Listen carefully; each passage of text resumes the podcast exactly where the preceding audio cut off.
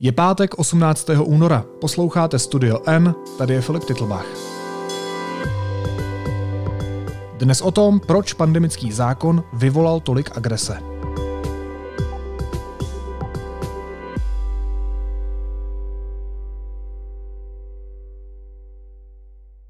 Já zahajuji hlasování a ptám se, kdo je pro, aby stiskl tlačítko a zvedl ruku. Kdo je proti? Zdržel se? V hlasování číslo 91 bylo přihlášeno 187 poslanců, pro hlasovalo 104, proti 82, jeden se zdržel. Zákon byl přijat. Konstatuji, že návrh zákona byl Poslaneckou sněmovnou přijat.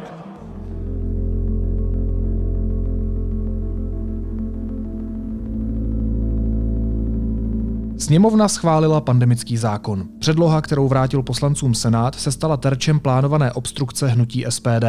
Proti návrhu se tvrdě postavila také iniciativa Chcípl pes. Po výhruškách šibenicemi přímo před sněmovnou se rozhodla na určitou dobu také zveřejnit adresy trvalého bydliště poslanců, kteří pro novelu hlasovali. Celá akce vyvolala už nejméně dva incidenty, které řeší policie. Posprejování chodníku před bydlištěm poslance Antonína Tesaříka z KDU ČSL a také neoprávněné vniknutí do domu poslance Josefa Cogana ze stanu. Hostem podcastu je politický reportér deníku N Jan Tvrdoň. Honzo, vítej, ahoj. Ahoj Filipe.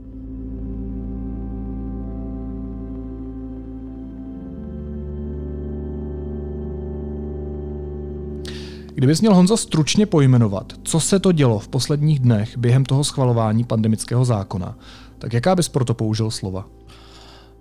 Únavné, zdlouhavé a z pohledu vlády nezbytné. A co otravné a agresivní?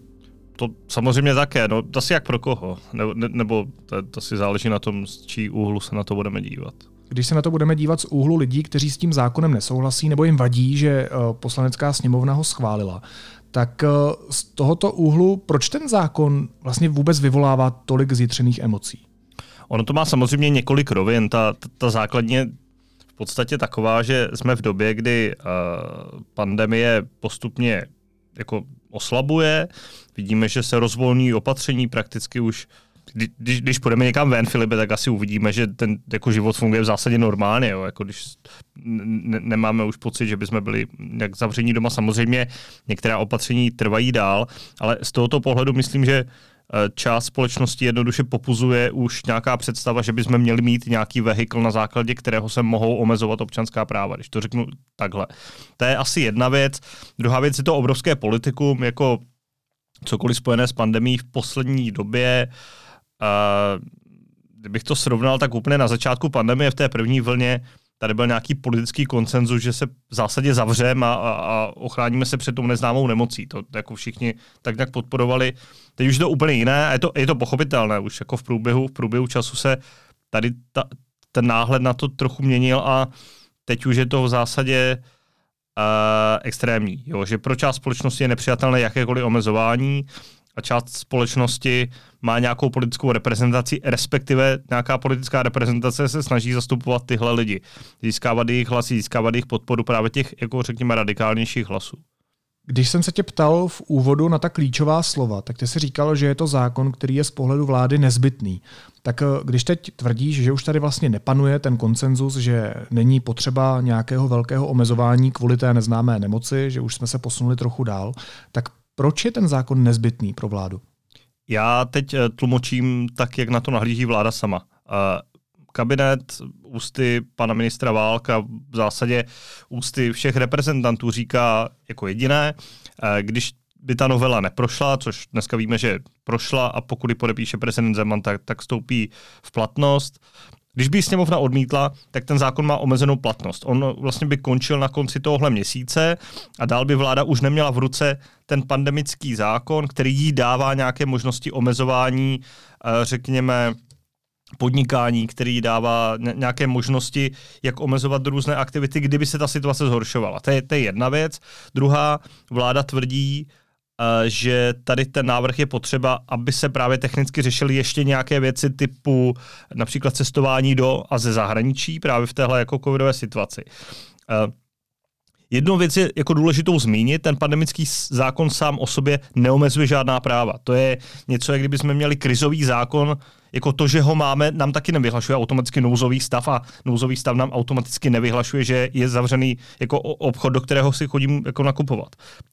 Pandemický zákon dává vládě nějakou možnost, kterou může a nemusí použít, dává jí možnost vyhlásit pandemickou pohotovost, což je jako nějaký systém, v rámci kterého ona ta opatření vyhlašuje a poslanské sněmovně dává šanci kdykoliv to zrušit. Navíc ta platnost i té novely, která prošla dneska, je omezená. Ona vlastně ten návrh, ten zákon má platnost do konce listopadu letošního roku.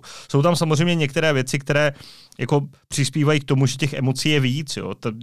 Jedna z toho byla, jak se ten návrh projednával, že to bylo velice rychle, že to bylo v legislativní nouzi, narychlo tlačené vládou, protože ale logicky, jak jsem zmínil, ona na to neměla čas, protože ten návrh, respektive ten původní pandemický zákon platil jenom do konce února. Takže z tohohle pohledu eh, je to takové složitější. Já myslím, že ani vládu úplně netěší, že tady tohle musí prosazovat, protože to jako není populární. Asi těžko budeme hledat nějakou část společnosti, která prostě bude jásat, že prošel nějaký pandemický zákon. Jo. Jako pro tu vládu je to taková nutná povinnost, si myslím. A bez toho zákona by byla vláda bez ruka? Nebyla. Vláda samozřejmě má nějaké možnosti a to v zásadě dvoje. Eh, některá omezení se mohou vydávat prostřednictvím zákona o ochraně veřejného zdraví, to je jedna věc. A druhá, vždycky může vláda vyhlásit nouzový stav na 30 dnů bez poslanské sněmovny a pak ho prodloužit eh, se souhlasem poslanské sněmovny dál. Což je ale zase politický problém, protože tahle vládní koalice, respektive všechny strany té vládní koalice, se již před volbami zavázaly, že lockdown, respektive nouzový stav a následné lockdowny nikdy vyhlašovat nebudou. A pro ně naprosto jako neprůchozí a bylo by pro ně naprosto uh, politicky destruktivní, kdyby tak učinili. Kdyby se právě tou cestou nouzových stavů vydali, to je vlastně jako problém svým způsobem vlády, že si takto trošku jako zúžila ten manevrovací prostor sama. Na druhou stranu je to nějaká realita, která ji právě žene i do, toho, do té nutnosti právě pracovat s tím pandemickým zákonem. Jakým způsobem se iniciativa Chcípl pes snažila zastrašit poslance, aby pro ten zákon nezvedli ruku? Ony vlastně ty protesty, a můžeme mluvit obecně o těch protestech, jako byly jako různého typu. Jednak nějaké přímé komunikace, kdy se snažili zaplavovat uh, mailové eh, schránky jednotlivých zákonodárců, pokud vím, tak jim psali SMSky, o tom jsem mluvil s předsedkyní poslanské sněmovny paní Markétou Bekrovou Adamovou.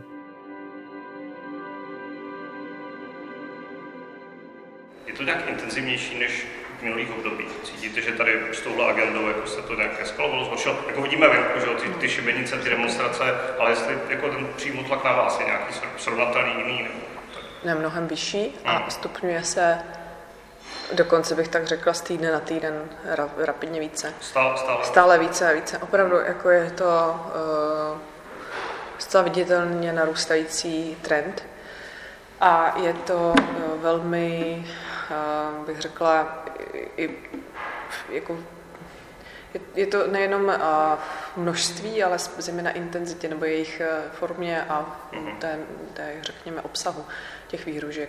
A tady řeším eh, takovýchto výhružek poslední týdny, eh, vždycky několik týdně a bývaly to třeba jeden měsíčně, jeden za čtvrt roku. Opravdu to jako velmi, velmi rapidně eskaluje. Takže to, to, to je jedna z těch věcí. A mám do určité míry do, takový pocit zadosti učiní, že některé z těch konkrétních případů, ty měsíce staré, tedy už teda ne ty úplně nejčerstvější, ale tam to očekávám v budoucnu, tak skutečně pak uh, jsou odstíhané. Mm, tak kolik jich tak je?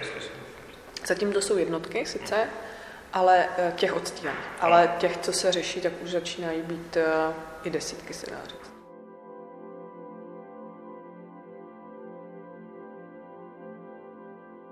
je to do určité míry to napětí a ta frustrace pochopitelné. Já mám, snažím se do určité míry pochopení pro toho, kdo třeba eh, prostě ty poslední dva roky jako živnostník, který eh, měl několik měsíců eh, uzavřené podnikání, balancuje na hraně přežití, musí zaplatit složenky, živit děti a tak dále, tak se dostane do opravdu svízelné situace že je z toho eh, naštvaný, unavený a, že to v něm zbuzuje eh, i do určité míry třeba nějakou, nějakou agresi, že tím se to projeví, ale uh, myslím, že všechno má mít své meze a že prostě tady v tom směru my bychom měli každý sám za sebe vnímat, že i slova, i výhruška vlastně je, jsou, jsou prostě do určité míry nějakou zbraní, která má před, může být s předstupněm nějakého jiného, jiné formy třeba násilí, která už je potom ještě i, i závažnějšího charakteru. Vedle toho, Filipe, a to je druhá věc, která je viditelnější z pohledu veřejnosti, jsou ty veřejné projevy na, na náměstích. Ty demonstrace nebyly velké, jo? to si řekněme upřímně, když tady byly protesty eh, například odborářů proti politice eh, ministra financí Miroslava Kalouska svého času, nebo když byly demonstrace na letné, tak to byly opravdu masové demonstrace desítek, možná stovek tisíc lidí. Tady vidíme protesty stovek, maximálně nízkých tisíců lidí. Ale Uh, ta forma, ta forma je vlastně šokující svým způsobem. Jo, když tady vidíme, vidíme ty šibenice, vidíme nějaké uh, atrapy zbraní, které se tam nosí a vidíme prostě takové projevy, které tak trochu evokují násilí, což jako mimochodem podle zákona by na těch shromážděních se nemělo dít tady tohle. Tak to je vlastně jedna věc. No a pak vlastně v neposlední řadě, a to je poměrně aktuální, kdy uh, právě ta iniciativa Chcípl pes, kterou zmiňoval, tak vlastně zveřejňovala adresy poslanců, tuším, kteří hlasovali právě pro ten pandemický zákon, když poprvé ho schválila sněmovna. A, a to byly adresy buď domů, anebo, nebo poslanských kanceláří, což je vlastně věc, kterou odsoudili v zásadě unisono všichni politici napříč spektrem, možná minimálně teda ve vládní koalici. No. Napříč spektrem asi úplně ne. Nicméně ono to má své konsekvence, své důsledky, eh, to, že eh, Chcípl pes zveřejnil adresy poslanců, protože, eh, jak jsem říkal v úvodu, před bydlištěm jednoho poslance byl posprejovaný nápis na chodníku, někdo dokonce vnikl do domu jiného poslance. Už se tomuhle věnuje policie? Je tohle vůbec jako součástí demokratického státu, kde se děje tohle? Policie se tomu věnuje eh, minimálně u těchto případů, které jsi popsal a které jsme popsali i podrobněji u nás, u nás na webu, to jde, to jde dohledat a vlastně bych to doporučil. Není to úplně jako příjemné čtení, minimálně z pohledu člověka, který eh, jako ctí nějaké soukromí a i nějakou integritu těch lidí, kteří o to hlasují. A to jsou prostě no, normální poslanci, to jsou normální lidé, kteří žijí jako v podstatě mezi námi a není vlastně nějaký důvod je linčovat kvůli nějakému politickému názoru. To je asi jako nepřijatelný pokud si mohu dovolit tady tuhle osobní vsuvku. Uh, čím jsem ti v zásadě odpověděl na oba ty dotazy. Asi odpověděl. Uh, pojďme dál. Výrazným prvkem celé té debaty o pandemickém zákonu byl nepochybně uh, Tomio Okamura z SPD. Jakým způsobem se on a jeho strana uh, snažili obstruovat celou, celý ten proces? Úplně obecně o obstrukcí platí, že, uh, že je provádíš jako dlouhým mluvením, což je disciplína, která pro Tomia Okamuru není úplně problematická, to jsme věděli už dřív.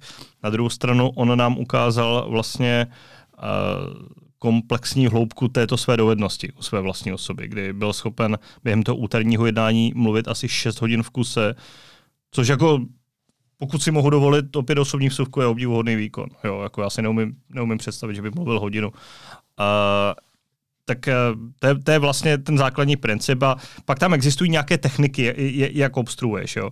Eh, český vlastně sněmovní jednací řád, což je, což je zákon, eh, dává opoziční menšině poměrně hodně prostoru, aby právě různě obstruovala to jednání.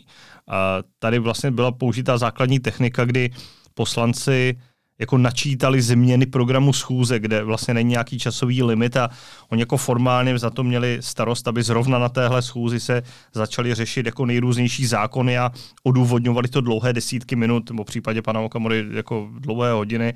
A jenom se snažili vlastně to jednání rozbít. Tam vlastně se vůbec nediskutovalo o tom zákonu jako takovém, nebo o té problematice. Tam se řešila o čem by se vlastně mělo jednat místo toho, když to řeknu tady, tady takhle. Byť jako asi se předpokládá, nebo by se jako asi nabízela úvaha, že tady ta část toho jednání eh, by měla směřovat právě k tomu, aby, jsme, aby se stručně odůvodnilo něco a pak se šlo jednat do těch zákonech jako takových, no, což se úplně nedělo.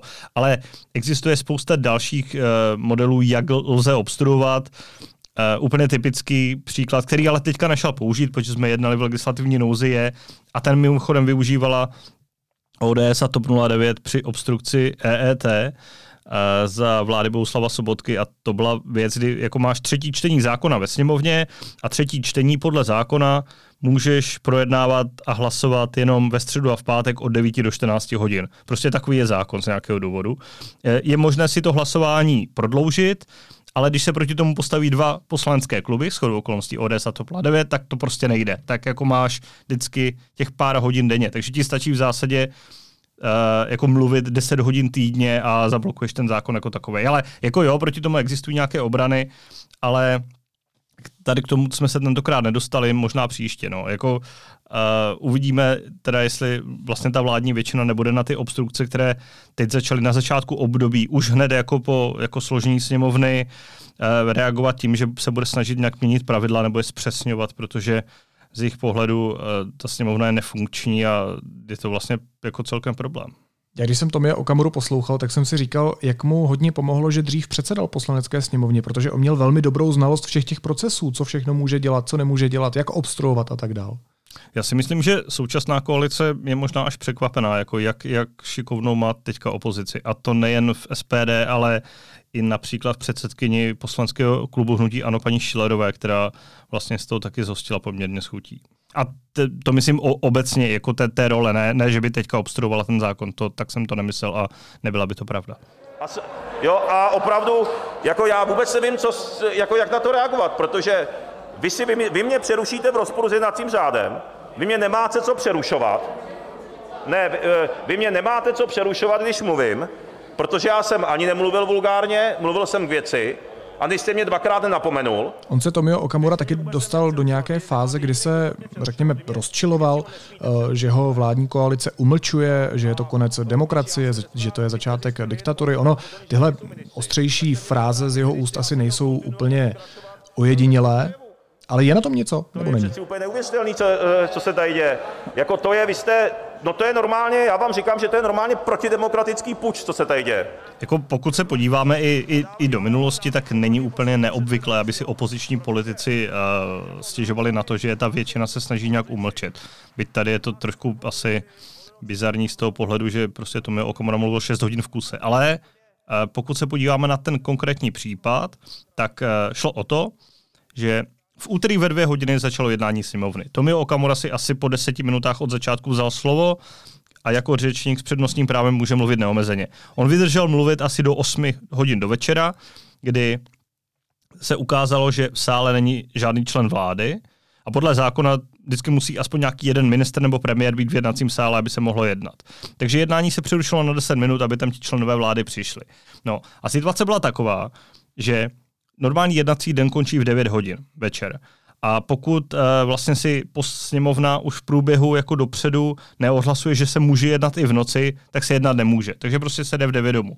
Kdyby to Tomio Okamura vydržel do té deváté, uh, úplně jako od začátku, a nebylo tam to přerušení kvůli tomu, že tam nebyli ti členové vlády, tak se končí v 9 a ten pandemický zákon by se neprojednával v noci.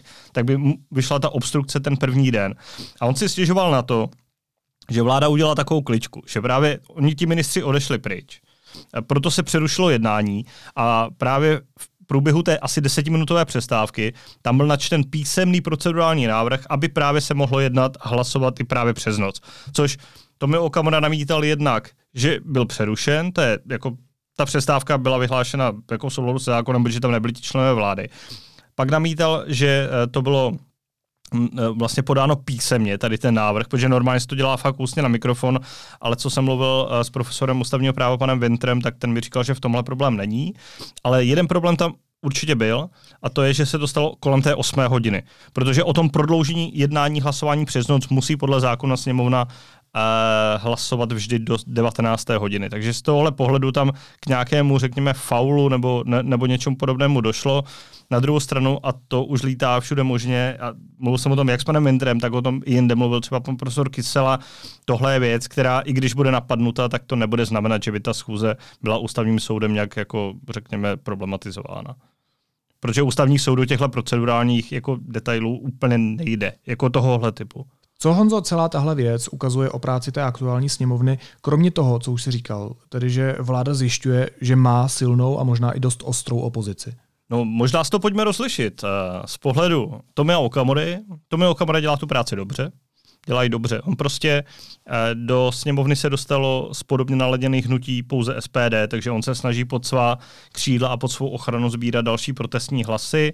Snaží se to dělat v době, kdy tady ještě máme pandemii, protože co, bude si muset najít nějaké jiné téma za pár měsíců, až tady pandemie nebude. Doufejme, že tady nebude nějaká, nějaká vlna uprchlíků, například kvůli rusko-ukrajinskému konfliktu.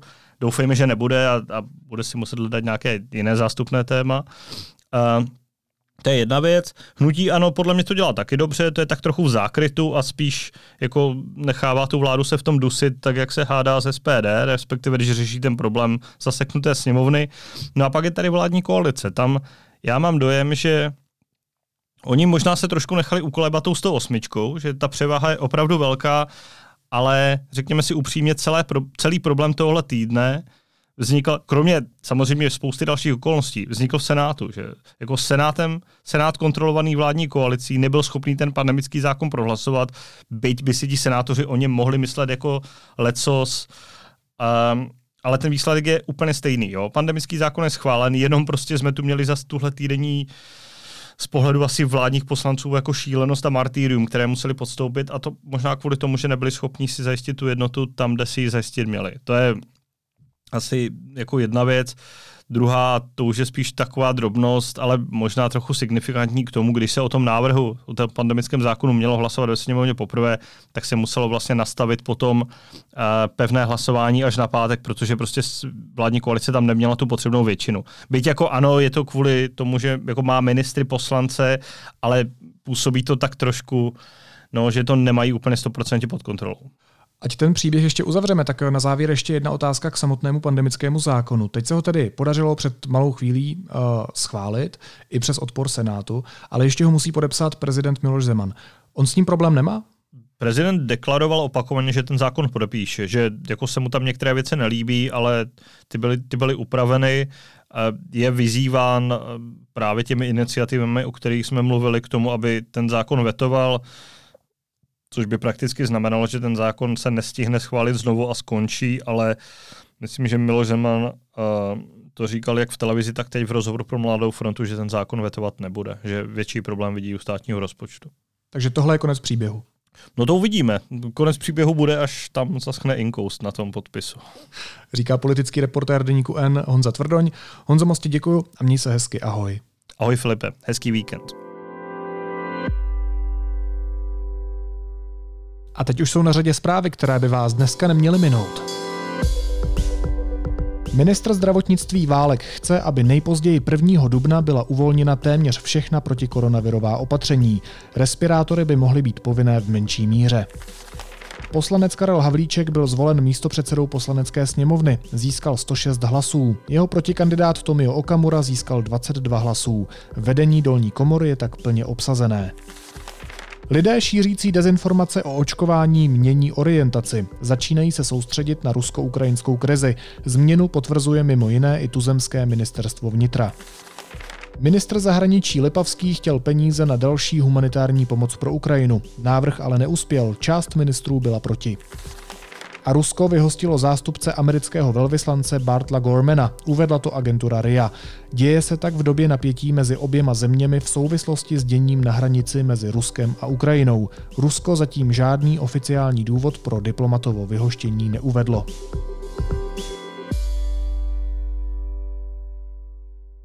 A na závěr ještě jízlivá poznámka. Ředitel zpravodajství České televize Zdeněk Šámal musel na zasedání Rady ČT vysvětlovat, proč moderátor Jakub Železný nemluví o Číně, ale o totalitní komunistické Číně. Na zimních olympijských hrách, které letos pořádá totalitní komunistická Čína, se dnes mimo jiné rozhodovalo i o soupeři českého národního týmu pro osmifinále hokejového turnaje. Myslím, že můžou být rádi, že Jakub Železný přidává pouze tyto dvě slova. Taky by mohl dodat, že kromě totalitního a komunistického režimu je to i režim represivní, který má na svědomí politické vězně, pracovní tábory, potlačování identity v Tibetu, persekuci Ujgurů, omezování svobod v Hongkongu, cenzuru, propagandu a tak dále. A z basketbalu by nezbylo vůbec nic. Naslyšenou v pondělí.